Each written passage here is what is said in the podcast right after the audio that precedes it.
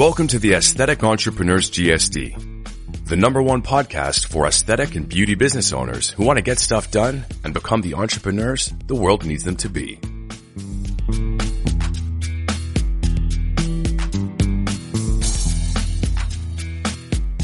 Many of you out there are uncertain, overwhelmed, and confused about this thing called business. Where there's uncertainty, we give you comfort. Where there's overwhelm, we create calm. Where there's confusion, we provide clarity.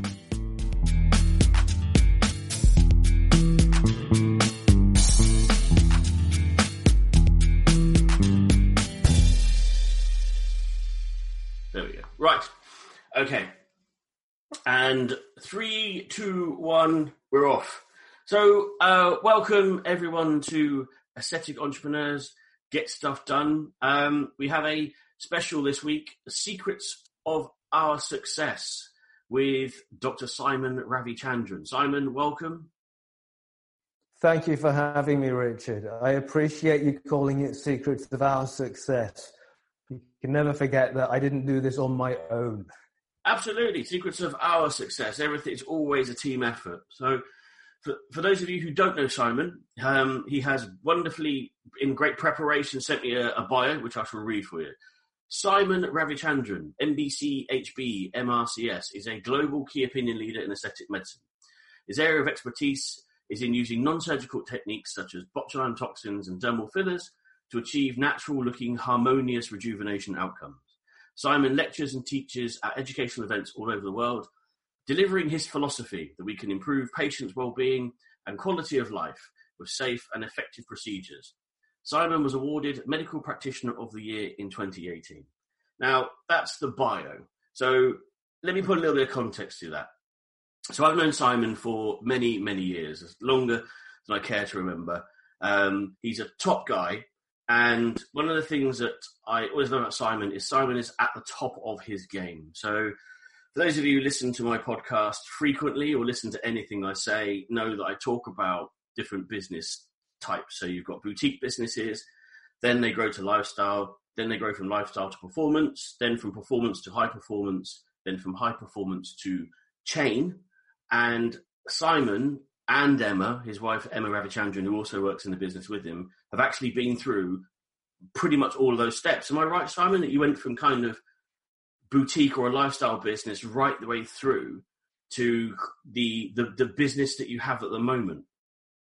I yeah, I would agree with that. We started off as a very very small sort of sole trading type business, and we've progressed through the various levels that you've described. And uh, yeah, we now are we're at the stage where I think it's fair to say we have a chain. We have we have four clinics that practice regularly, four four sites, four venues, and we're we're really at the stage now where after you know, a little bit of cons- consolidation for a year or so just to settle down the growth we've had over the last 12 months and make sure we're still still standing.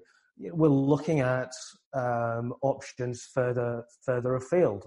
Um, had a meeting, a very interesting meeting with a, a very interesting person just a couple of days ago who is very keen on helping develop the Clinetix brand internationally um, bringing it over into Amsterdam. I've got ideas and some options, and people that we're talking to are interested in taking it into Portugal and Doha. These these are things that are you know certainly feasible once we just decide one, do we want to do this? Is it something we need, and is it something we want? And and then if we if we tick that box, then yes, well, how is it going to look? What's it going to look like? So we've gone from this stage where we're wondering about how do we get a client to come and allow us to do a treatment to how do we shape a strategy, a model, a plan, and implement it to have an effective business working for us thousands of miles away? So it's been a very, very interesting journey, an educational journey, learning at every step of the way, still learning every day. It's been a wonderful journey to watch because, um, I mean, just on an aside, when you do open up in Amsterdam, let me know. I'll definitely come out there. I'm not going to be doing much work, but let me know. Um, but we, it's been great watching watching the journey unfold. And you know, while I've been sort of faffing around with different businesses, you and Emma have both been incredibly focused and disciplined, actually, in the way that you've approached the uh, Clinetix brand and grown. But you touched on a couple of interesting things. One, you know, from getting one customer through to shaping uh, a, effectively a business strategy. So, how do you get? I mean, in your view, how do you get a customer? And you're taking it right back to to bare bones. What's your sort of philosophy on how you just get that one person through the door? It's uh, it's about messaging. It's about communicating the message that you have in a way that the customer understands. So it's it's finding finding the gap in between the customer and yourself. Uh, so let, let me try and explain that in a simple way. Say, for example, we've just been on we've been on a course. We've got some basic qualifications. We know uh, how to do three areas of toxin and lip fillers, which is pretty much all I knew how to do when I started doing this about 12 or 13 years ago. Now, the instinct is to start advertising a treatment menu to people in various venues to say, hey, I can do three areas of toxin and lip fillers. So let's, let's get it on. But that, that doesn't work very well. What you've got to do, or what we felt that we needed to do, was put ourselves in the patient's perspective because the patient doesn't know what three areas of toxin is, and the patient doesn't know or has preconceived ideas about what lip filler is. So, what we've got to do is ask the patient. So, do the focus group, do the market research, talk to friends, family, anyone you can speak to, and find out what do you think about the services that we offer, and what is it that you want from the services that we offer. And then you create a sort of a point in between, which is the, the proposition that you give to the patient. So we don't say, I can do one, two, or three areas, come and take your pick. We say, we know that wrinkles are bothering you. We know that the appearance of aging is depressing you and getting you down. And you know what? We've got some solutions that just might be of interest to you, that might help improve your appearance and improve your quality of life. So that's the fundamental step is not selling the service that you have or the commodity that you have, but finding out what it is that the patient wants and offering them something that they can engage with and find out more about. So that's how we get patient number one. And then patient number one talks to patient number two and say, you know what? These guys they didn't tell me I needed two areas of Botox. They didn't tell me I needed a syringe of lip fillers. They asked me what I wanted. They asked me what my aspirations were.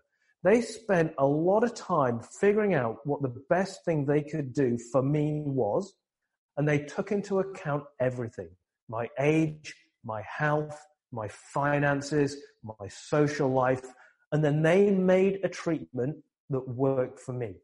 And the friends go, oh, well, that's great. That's really good. Let's try these guys out. So you start building up a basis, a client base that grows by word of mouth. And it grew rapidly by word of mouth based on that value proposition. What you're putting out there for potential customers to engage with, to relate to, to bite into. That makes sense. It makes absolute perfect sense, Simon. I think it's you know it's great to hear that, and the you know the outcomes from that. Obviously, you you grow because you're incubated or ins- insulated from market changes because you're effectively selling yourself and your capabilities, which is what we want to do. Um, and you can change whatever you can move to products that you want to do, different products. Different, you're not tied into anything particular because it's just promoting you, which is what I think everybody should be doing. And I would imagine that nothing has changed in that philosophy all the way through your business. Essentially, you're right. Uh, pretty much that is exactly what we continue to do. We've increased the size of the envelope. Mm. We've added more treatment the more we've added, the more we've realized that what we were doing back in the first three or four years was not suitable to actually really provide the patients with what they needed. So the, the typical progression basic Botox, advanced toxins, advanced dermal fillers. There's only so much you can achieve with that. Then there's mastery of the basic techniques, and then there's the addition of chemical peels. Let's start thinking about how can we improve the skin quality? Is that with topicals? Is it with lasers? Is it with microneedling? And then device-based medicines, your radio frequency, more advanced things come around like threads, like PRP. There's so much that we can add to the, the, the offering that we have for our patients. And nowadays, you know, we, we, we look at a patient and we, we don't create, okay, let's we don't say, let's give you three hours of toxin lip fillers. We know how long that's going to last. We know how long that's going to last. Come back in six months. We'll do it again. Mm. You can create a journey. You can say, you know what? Your skin, your face, your body is aging in so many different ways. And with the best will, the best intention in the world, my syringe of toxin is only going to address one of those things my dermal filler is going to address one or two of these things. Now, after we've had our discussion, our chat, I've really got into your head to some extent. And I kind of figure that what you want isn't a temporary improvement in your appearance. You want a long standing treatment plan that's going to keep you looking the way you want to look for years to come. So, sure, let's do a bit of toxin. Let's do a bit of fillers to get you started because this is what you've come in to ask for. But you know, you need to be aware that there's so much more that we can do. Let's start taking care of your skin. Let's start thinking about repeat treatments. Let's start getting you in every three or four months just so we can have a look at you, a chat. It's free. There's no obligation. I'm not going to sell you anything. But what I am going to do is we're going to have a chat and see how you're getting on, how you feel about your appearance. Is there anything we could be doing to add to it? And by building these lifelong, you know, these long standing relationships where a patient comes back in every three months, every four months, they might see one of the therapists and I'll say hello to them in the corridor. They'll have, we do a fantastic phototherapy treatment that practically every single patient alive is going to benefit from. It costs nothing to them. It's so, it doesn't cost much at all. It's so easy and there's no risk to it. So they keep coming in and getting these. So everything that we're doing is bringing them back to the clinic to develop and strengthen the relationship that they have with no longer me, no longer Emma, but the clinic, the staff, the brand. So that when it comes to it, they say, right, you know what, I'm not scared. I'm going to go and ask Simon. I've, I've, I've read about liposuction or NeckTite or this advanced treatment or this new thing. I'm going to go and ask Simon and see what he thinks. And I'll give them an honest answer and an honest opinion developing that trust and that relationship and planning the, the long term treatment journey so everyone knows what they're going to get, when they're going to get. You know, it's going to be fluid. I'm going to change my mind in six months when I see them, just a little bit, but I will change my mind. They know that and they trust that. And it's the trust that is probably the singular most important thing that you can give a patient. It's good for them their outcomes will get better if they trust you. And it's good for you because they'll come back and they'll tell their friends they trust you. You heard it here. That was literally just a blueprint on how to actually grow an aesthetic business. A business. Um, I think we're done. That's brilliant. Thanks very much. um, I, I mean, think that's a blueprint on how to grow our aesthetic business. Yeah, of course. But you've got to remember, you know, there's so many different levels of practice out there in the field there's people who pitch to a different audience. There are people who are happy doing specific treatments. People do not need to have clinics like mine. I don't want them to have clinics like mine. There's only room for me and Clinetix and our team. So, uh, it, it, you mentioned, I mean, there's a few th- things to pick out. So, you kind of, again, in that, you, you talked about three sort of things. Really, is like creating conversations with people, building relationships, converting those relationships to trust, which is essentially where they purchase. And you know, you've been in this market for for a long time. What what would you say the key changes have been? You know, in in the UK aesthetics market. Well, there's been changes that you see from our side, from the professional side, uh, the technical changes and the legislative changes, and then there's the changes, I guess, that we've seen from the patient side in terms of what they now expect and where they are prepared to go. Mm. So let's let's think about the technical things. There's there's been a huge amount of innovation. What I can do with a syringe filler now is completely different to what I could do with a syringe filler 10 years ago. So we have become technically so much more skilled in the use of our products to get more natural, holistic, rejuvenating outcomes. Uh, essentially, we're just so much better at it now than we were 10 years ago. So that's been a phenomenal change. And the introduction of multiple treatment modalities, the concept of normalizing treatment journeys rather than providing one off services, that's changed the way that we practice. And if you're not embracing that, I really think you should consider embracing it as a fundamental tenet of your, of your business model. Then we've got the legislative changes, and this probably isn't the right place to go into the legislative changes, but as we know in the UK, we we have a different approach to the rest of the world, uh, for good or for bad. You know which way I think it is, but you know the field is open to anybody. And because the field is open to anybody, that's, the degree of training a practitioner requires is essentially non-existent, which, which makes it risky for patients. It increases the risk of poor outcomes. It increases the risk of adverse events, infections, uh, scarring, potentially, you know, vascular necrosis, blindness, all the sorts of things that can go wrong. That's the chance of that happening is going to be much higher in an inexperienced person with a lack of knowledge. So, you know, there are steps to introduce education, training, legislation, but you know we're on a slow burn there. I think we've still got five, ten years before anything definite really happens that's going to make a significant difference. From the patient perspective, what's changed? Now this is interesting. I was actually just writing a uh, writing an article about uh, essentially the approach to lip fillers, and we go back 30 years ago when lip fillers, just from a purely aesthetic point of view, uh, was a status symbol. Mm. You know, the rich and famous of Hollywood could afford lip fillers. So that's where we saw it. And then we have this celebrity, celebrity mimicry. So the very wealthy, the very famous people, maybe not the Hollywood stars, but if you had enough money, you'd go and get the treatment done because it was a status symbol. You wanted it to look like it's been done. And that trickled down. Now, with technological advances and changes in the way we manufacture the products, we've gone from collagens that had short lives in the tissue and required patch testing and a high rate of allergic reactions to hyaluronic acid gels, which were first animal supplied, then non animal supplied, and the technology of the HA gels has changed. That we now have products that are essentially easily manufactured. Some of them are safe, some of them we don't know, but they're cheap and available.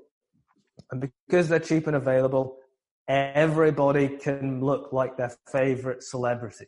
So there's been a normalization of just, you know, just to take one thing, lip fillers. Mm.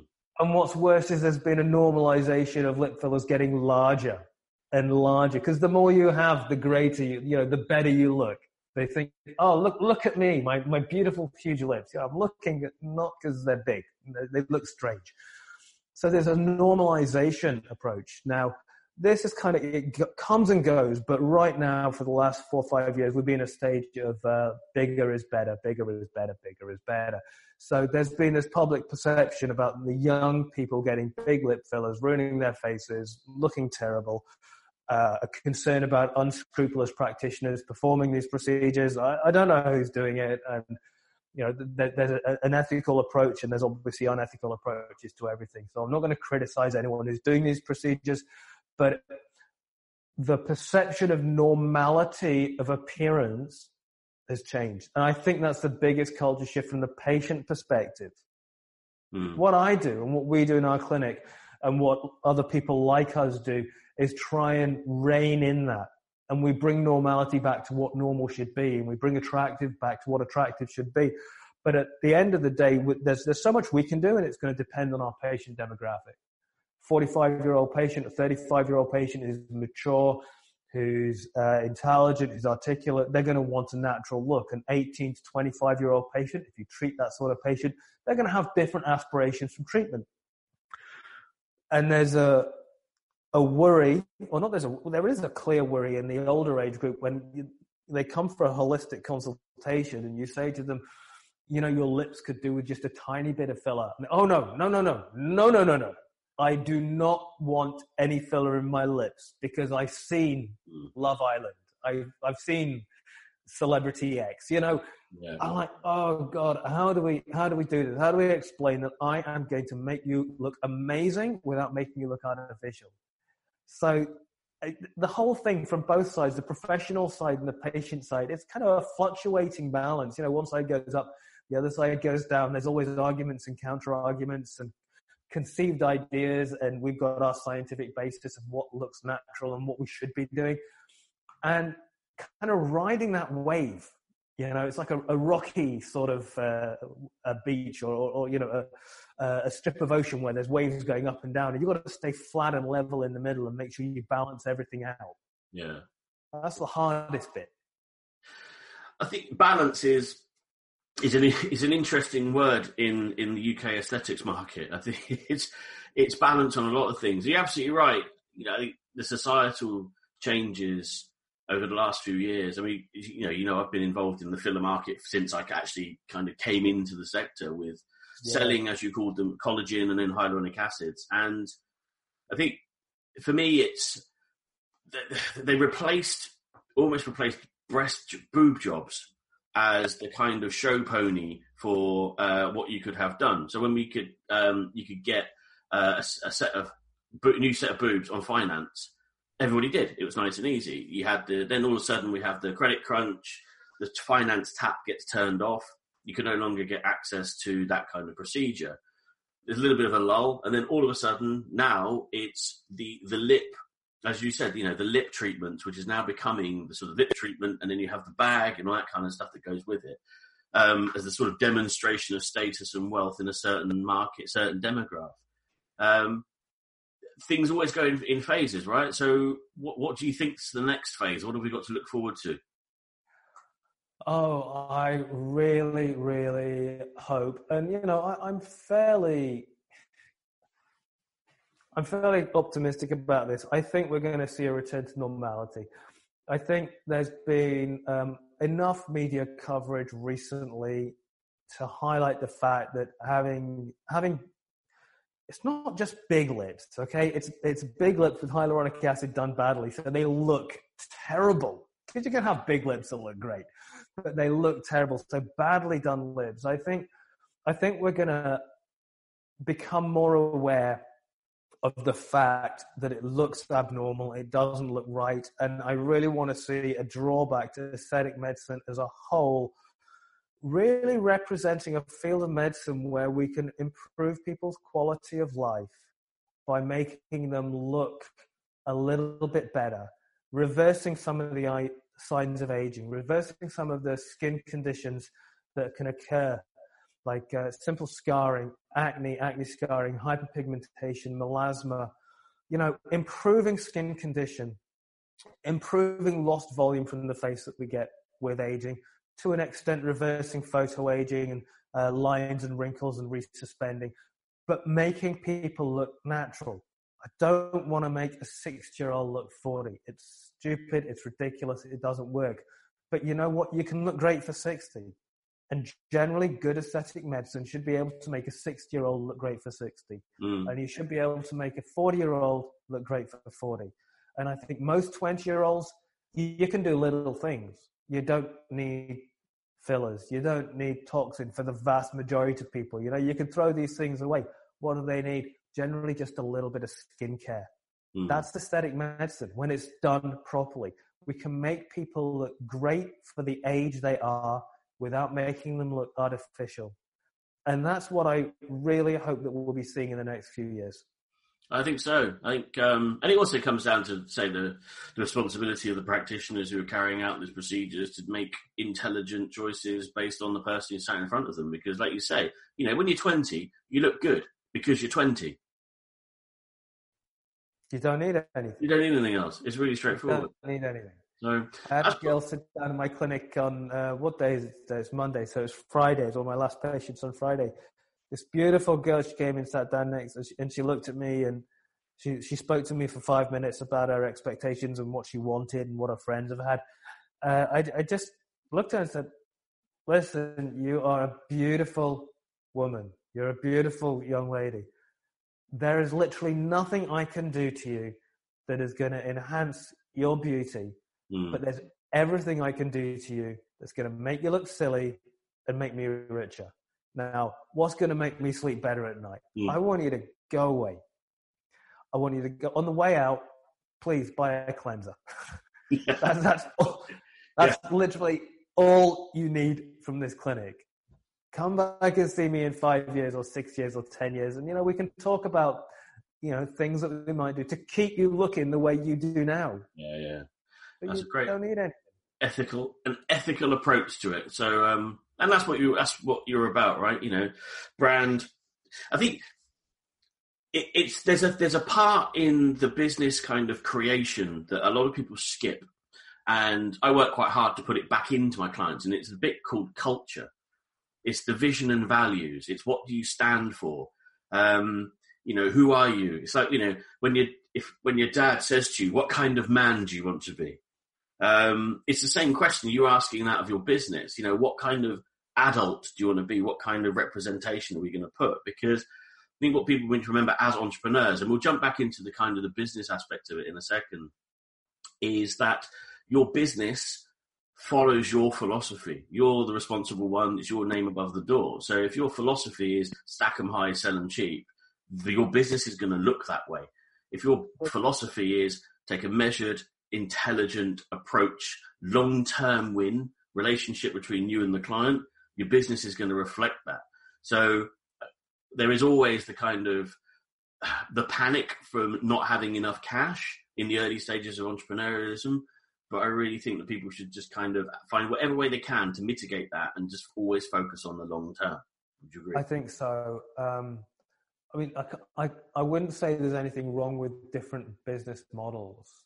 If someone wants to do the uh, the stack 'em high, sell 'em cheap model, you know that that's okay. You can do that still within an ethical field.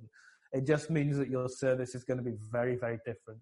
You're not going to maybe have the, the repeat clients. You're not going to have the long term customers who will come back and invest more and more in you as time goes on. But you know, you'll you'll still you'll still be busy. I've I've I deliberately don't want to do that that model um, because of my own you know individual ethical approach. I I'm I'm not in this business to make a lot of money, and believe it or not, I don't actually make a lot of money. It all gets invested back into the, the clinic and training and development. I'm I'm looking forward to the day where I can actually pay myself a decent salary still after all these years. Um, but my philosophy is um, to practice healthcare to improve people's quality of life, to, to, to use the immense technical skill and knowledge that we've amassed to be able to improve people's quality of life. And I, I think the only fair way to do that is to have the complete ethical approach where you give people what they need and you advise them appropriately. So use every tool at your disposal to make sure that that patient is walking away at the end of the day. And when they come back to see you at a review clinic or when they're talking to their friends in a couple of months' time, they actually they reflect back upon you and you say, you know what, that guy made a difference. That visit to the clinic made a difference to my life, Mm. not just my lips or my lines or my wrinkles, made a difference to my overall outlook on life. And as a result, what I want to see is a more productive, happier person. Mm. One of the biggest ones, um, one of the one of the, one of the most interesting cases, and there've been many, but the, the one that's popping into mind just now is a lady who had you know, debilitating rosacea. I mean, you wouldn't think a, a, little bit of red veins and redness of the skin is debilitating, but for this one woman, it was it was it was soul destroying. It was it was interfering with her ability to work, to socialize. The amount of makeup she was putting on to cover it up, she felt so self conscious. And just by resolving that issue, which was actually a straightforward thing to do, she absolutely transformed her entire outlook on life. And I'll not go into the details, but it's the little things that we really can do that make a big difference. And it's not for me. It's not about the money. It's it's about doing what's ethically and morally right you know my my patients. Chasing the dollar gets you so far. I think. Um, and like well, you say, Richard, you and I have both been doing this a long time. How many businesses have we seen that have come, invested a lot of money, done a lot of marketing, and disappeared within 12 to 18 months because they were just all about getting the deals, Groupon prices, cheap as possible, getting the cheapest staff to do the treatments. They, they don't last. No, it's, don't. it's a short term philosophy, Mm. and it's definitely not an upscalable business model. No, it's not. It's like when you see those guys online, you just sort of get the popcorn gif out and just sit and just wait.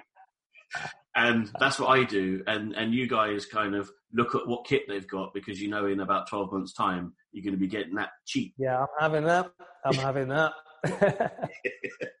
yeah, we shouldn't laugh. But um, so dropping back on the business, actually, that leads on a nice segue to uh, my next question, actually, which is, um, you know, taking it and moving it just you know away from the specifics of aesthetics because you know business is business, right? It, you know, there are principles that are universal. What would you say is the biggest obstacle that people put in their in in in their way uh, that prevents them from kind of growing a business? I know you say you don't want people to have a business like yours, but what's the thing that sticks in their way that stops people from achieving what they want? I think it's the belief that they're the most important person in their business. I think it's the belief that they're the person making all the money. They're the person who is responsible for making all the calls, for, for dealing with all the administrative tasks. I think it's a it's a kind of megalomania that affects all of us who are you know uh, entrepreneurs at some point in our lives, and we think we have to do absolutely everything. We need to know the ins and outs of our business, and uh, approaching things that way means you don't actually really have the time to commit 100% to the stuff that you're good at. Mm. So uh, what I would what I advise is you know sit down one day, take a big big piece of paper and write down all the tasks involved in running your business and your day to day life, and write down what you're good at and what you enjoy. Find out what you're not and get someone else to do it. And get someone else you trust. And I think it's the ability to be able to develop a team. It doesn't have to be a big team. It can be one other person or two other people whose job it is to allow you to do what it is that you love doing Mm. it's gonna it, it makes all the difference you can all of a sudden upscale you can grow you, you can do so much more and you've got more time to do what you love doing and you can trust that everything else is going on so i think the biggest obstacle is megalomania Yeah, I think it's interesting you say it's a it's a it's a trait that a lot of entrepreneurs have, definitely. And I, th- but also I think learning to delegate is a skill.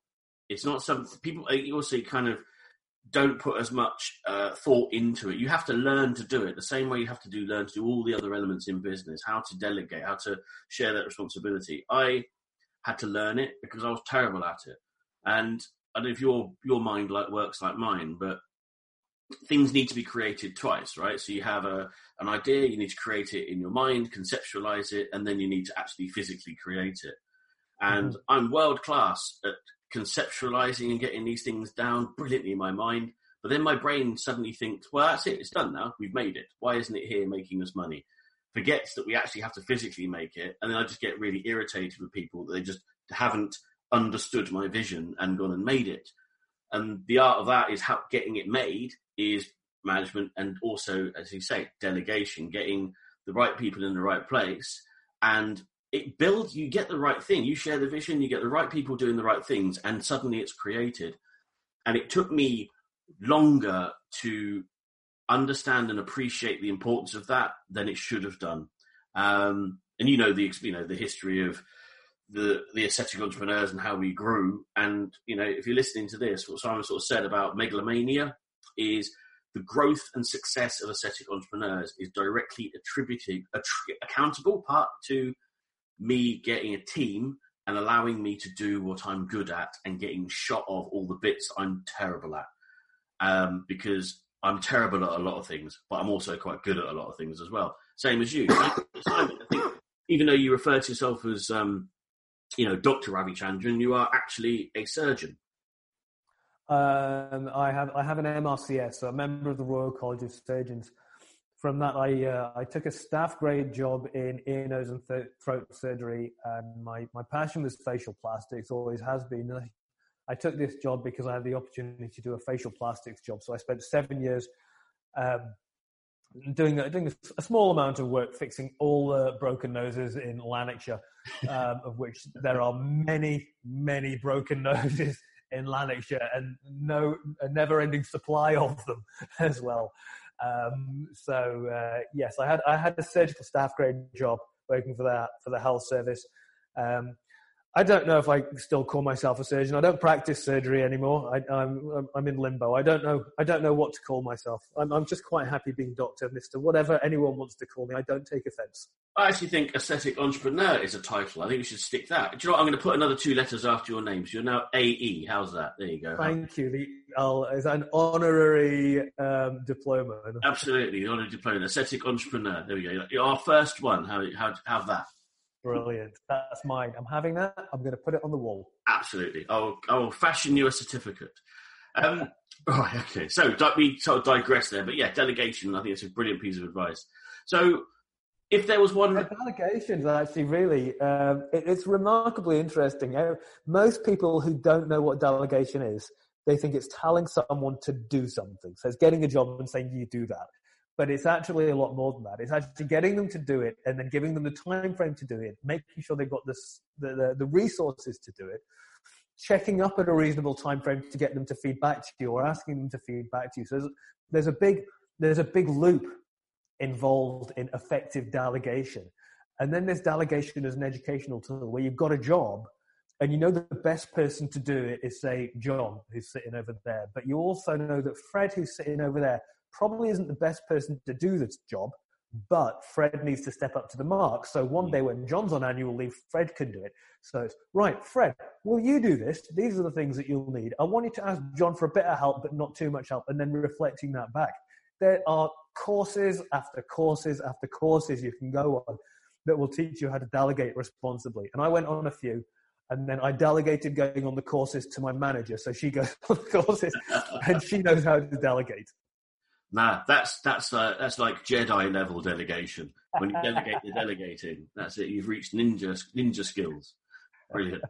So, just a couple of questions. Um, so, if there was one single bit of actionable advice, what would it be? So, one thing that people take away is like, right, uh, implement this now if you're not already doing it. Mm. Oh, okay. Oh, so many different things. Uh, you've got to understand your patients. Okay, so let's just take, for example, you, you, you've got a clinic, you've got a patient base, you're doing okay, you want to get bigger. And this would apply to anyone, no matter what size of business you are. Um, if you haven't done it yet, you need to figure out what it is that your patients want. And there's so many ways of doing it. Um, and uh, what what we do now, we've got a we've got a, a reliable um, database that we send out marketing surveys to and we don't ask questions like what new services and products would you like so we can we can offer them to you? We ask them um, a lot of fairly in-depth detailed questions that they can score on a Likert scale. So it's a one to five scale. And we say what is it that you are most scared of when choosing an mm. aesthetic procedure? How likely are you to achieve, uh, choose an aesthetic procedure uh, procedure? Um, do you trust your aesthetic practitioner? Do you trust the industry? I'm not that, that there's four little things. There's there's 50 or 60 questions. I'm not going to give the rest of them away. You can you can buy them off me for a lot of money, or you can work out your own. Um, but you know you can you can use that information to um, almost mathematically plot a value proposition. So you can find out what it is that's most important to people who are thinking about a procedure. And if you're really clever about it, you can stratify it, you can break it down by demographic, by sex, uh, by, by a whole lot of different things. And you can use that to target messages to, uh, Richard, you talk about the avatar. So you can target messages to the avatar that you want, target stories that they will engage with, that will, you know, pique their interest to go, right, let's find out some more about this. So I think the single most important thing that anybody can action. You know, if you've only got 10 patients and you just started, hey, it's easier. You go and speak to them individually. It's called a Mm. focus group, and you write down their thoughts and feelings. But you can find out what your patients really, really want, what they think, because your job is to make them happy. So figure out what it is that you can do to make them happy, and then put that in a way that resonates with their specific needs. That's the one thing. I totally agree with you. It's brilliant. You know, listen to your customers, find out what they want, create the mess, create the, the solution for it, and then tell them about it in a way that connects with them. Perfect. Awesome. So, right, last little bit. The 10 most important questions. Quick fire round. Don't Okay. straight answers. Oh, Are you ready? Put that down then. Put the, I had I had my answers ready. It's fine. I haven't looked at it. But they're not that challenging. I'll let you into a secret. Okay. Right, here we go. First question Beatles or Elvis? Beatles, Superman or Batman? Batman, Yeah. dark, mysterious. Yes. Dark, mysterious, and just a bit mean. Uh, night owl or an early bird? I am a night owl. I cannot get out of bed in the morning. So this this myth that successful entrepreneurs sleep four hours a night, they get up at God knows what hour in the morning, they go to the gym, they do all this before everyone. It's rubbish. Either it's rubbish or I'm not a successful entrepreneur. no, no, I'm with you there. I'm with you there. I kind of like not mock them, but yeah, it, it's part of the whole sort of hustle generation thing, isn't it? You've got to hustle, hustle, hustle, and do this and do that. And if you're not putting 1980s are over. We're not we're not yuppies in power suits, sort of you know needing to get to the city by four in the morning for trading. It's it's done. Okay, Yeah. live your life, enjoy your life. enjoy it and smile. Right, uh, Apple or Android? I'm an Apple guy right now. Things have taken a downturn the last couple of years, I would say. So I am, I'm, I'm, I'm wishing, I, I, I'm um, reminiscing of the days when I had Blackberries. Um, but I'm an Apple guy. Uh, I'm an Apple guy too, but if there's anyone here from Apple listening, give me back my headphone jack. Okay. Just give What back. happened to your headphone jack? Well, they swapped it for the lightning thing. Oh gosh, yes, this nonsense. Yeah, I know, I know. It makes life my- so difficult. four hundred pound audiophile headphones will work because when you put them through your stupid adapter, the sound quality drops. Well, I actually brought my Bluetooth uh, headphones down for this. I've got some really nice um, audiophile headphones that I use, uh, but the battery's flat. Ah, there you go. What headphones have you got? Because I've got some Bluetooth ones, but I just used the. Um, they're the um, they're the B and O ones. ah, okay. F- Flash. I travel a lot. I like to listen to music when I travel. Yeah, no, fair enough. Fair enough. PlayStation or Xbox? PlayStation always have been, always will be. Absolutely. Ever since the day one, don't get away from me with your Microsoft. PlayStation One, uh, Croc Legend of the Gobbos, uh, Tomb Raider, the original one. Yep, been there, done it. My, I still play it now. My one of my favourite is the PSP. Oh, is it? Yeah, I still play Battlefront, Star Wars Battlefront on PlayStation Portable and Pro Evolution Soccer on PlayStation Portable. You're kidding me. You know what? I've never played the PSP. We've actually got three of them in the house. We got them for the kids a few years ago, and I don't think they play them either. So I might be having that back. Have it back, uh, and you, and also when you go to you go to get games, the games are like 50p now. They're dirt cheap. Get them while hot, and get your spare because it will become addictive. And then in five years' time, it's like retro gaming. You'll never, you won't be able to get hold of any of them. Okay.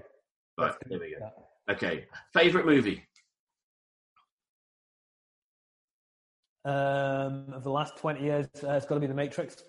Oh yes, excellent film. See, this is why we're friends. Uh, song you rock out to. Oh, man. Okay.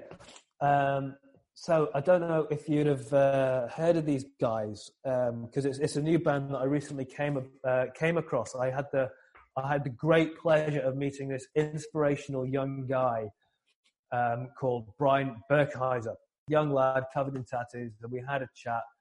Um, and he's kind of like a crossover heavy metal singer. He does the clean vocals in this band. So I'm going to plug it for him on his behalf. He's called I Prevail. I Prevail, and uh, his um, album's called Trauma. And you know what? For the last nine months or so, that album's been my running track at the gym. It is freaking amazing. It's like um, you know this, these guys are going to be as big as Green Day. Go and go and check them out. I Prevail and the album's Trauma. I will check that out. Absolutely, will check that out. Oh, thank you for that. Uh, sun or snow? Oh gosh, uh, I'm kind of I'm kind of both. Um, I've, I've, been a scuba diver for like 20 years. Every holiday has got to involve uh, scuba diving. Obviously, I hate scuba diving in the cold, so it's tropical waters. So I love Malaysia, Thailand, Borneo, been everywhere, dived everywhere. But a couple of years ago, we started skiing. Um, you're familiar with the uh, the um, incredible Emma leg breaking skiing experience last Christmas. Yeah. Uh, but, uh, you know, I love skiing, so I'm kind of a bit of both. I'm I'm both. I'm right in the middle. All right, bang in right the in the middle. Sort of like slush. Go to business book. I haven't written it yet. Good answer. Good answer. All right, last question then. Is the best bit of advice you've ever received? Oh, okay. All right. So I'm going to give you two. I'm going to give you one that's um, going to get me in trouble, and I'm going to give you one that's real. So when I told my dad, uh, my dad was a spinal injury surgeon. He'd, uh, he'd uh, worked like a dog, traveled around from lots and lots of different hospitals. And uh, in those days, being a surgeon, the hours were long. You were always on call. There was no respite. You lived the job. Um, so I, I said, I'm going to be, uh, I'm going to be a doctor, Dad. I want to be a surgeon just like you. Uh, and he says, okay, well, my one bit of advice is you need a good wife. you need a wife who doesn't work, who stays at home, looks after the kids, and will cook and feed you. Uh, you know my wife, so I was just um, thinking you paid absolutely. I have a good wife, but not in that sense. Emma's uh, no, but uh, yeah, that doesn't describe. That's a bit of advice I ever received. I was um, I was doing a bit of elective work in a rural hospital in India, a place called Vellore, and I was staying with a, a, a guy called. Um, oh my god, I had his name like five minutes ago. It's going to come back to me. I want you to cut it in. Uh, right. Suranjan Bhattacharji. Suranjan. Uh, the guy was called Suranjan, and uh, he was, I think he was one of the directors of the hospital, and he was such a, a humble guy.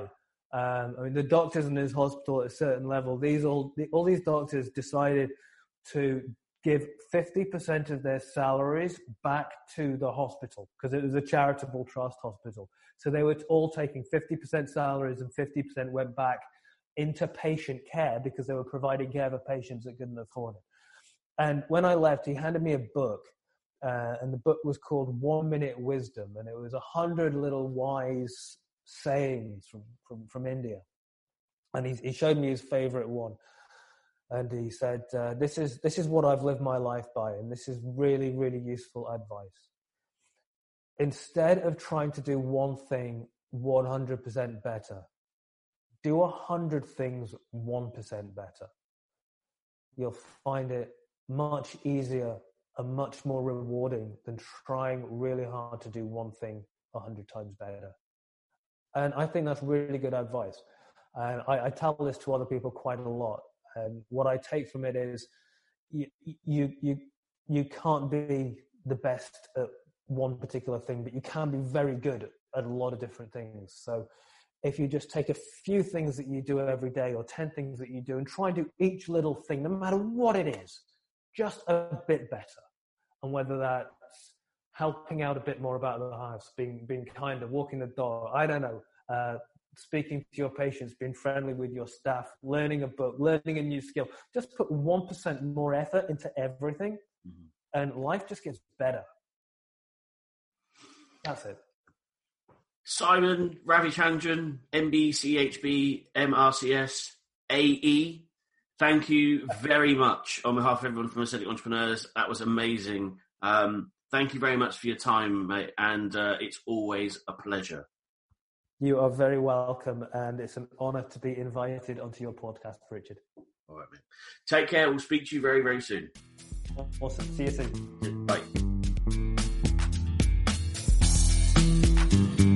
Subscribe now for tips, insight, and stories to enhance, empower, educate, and elevate your business to new heights.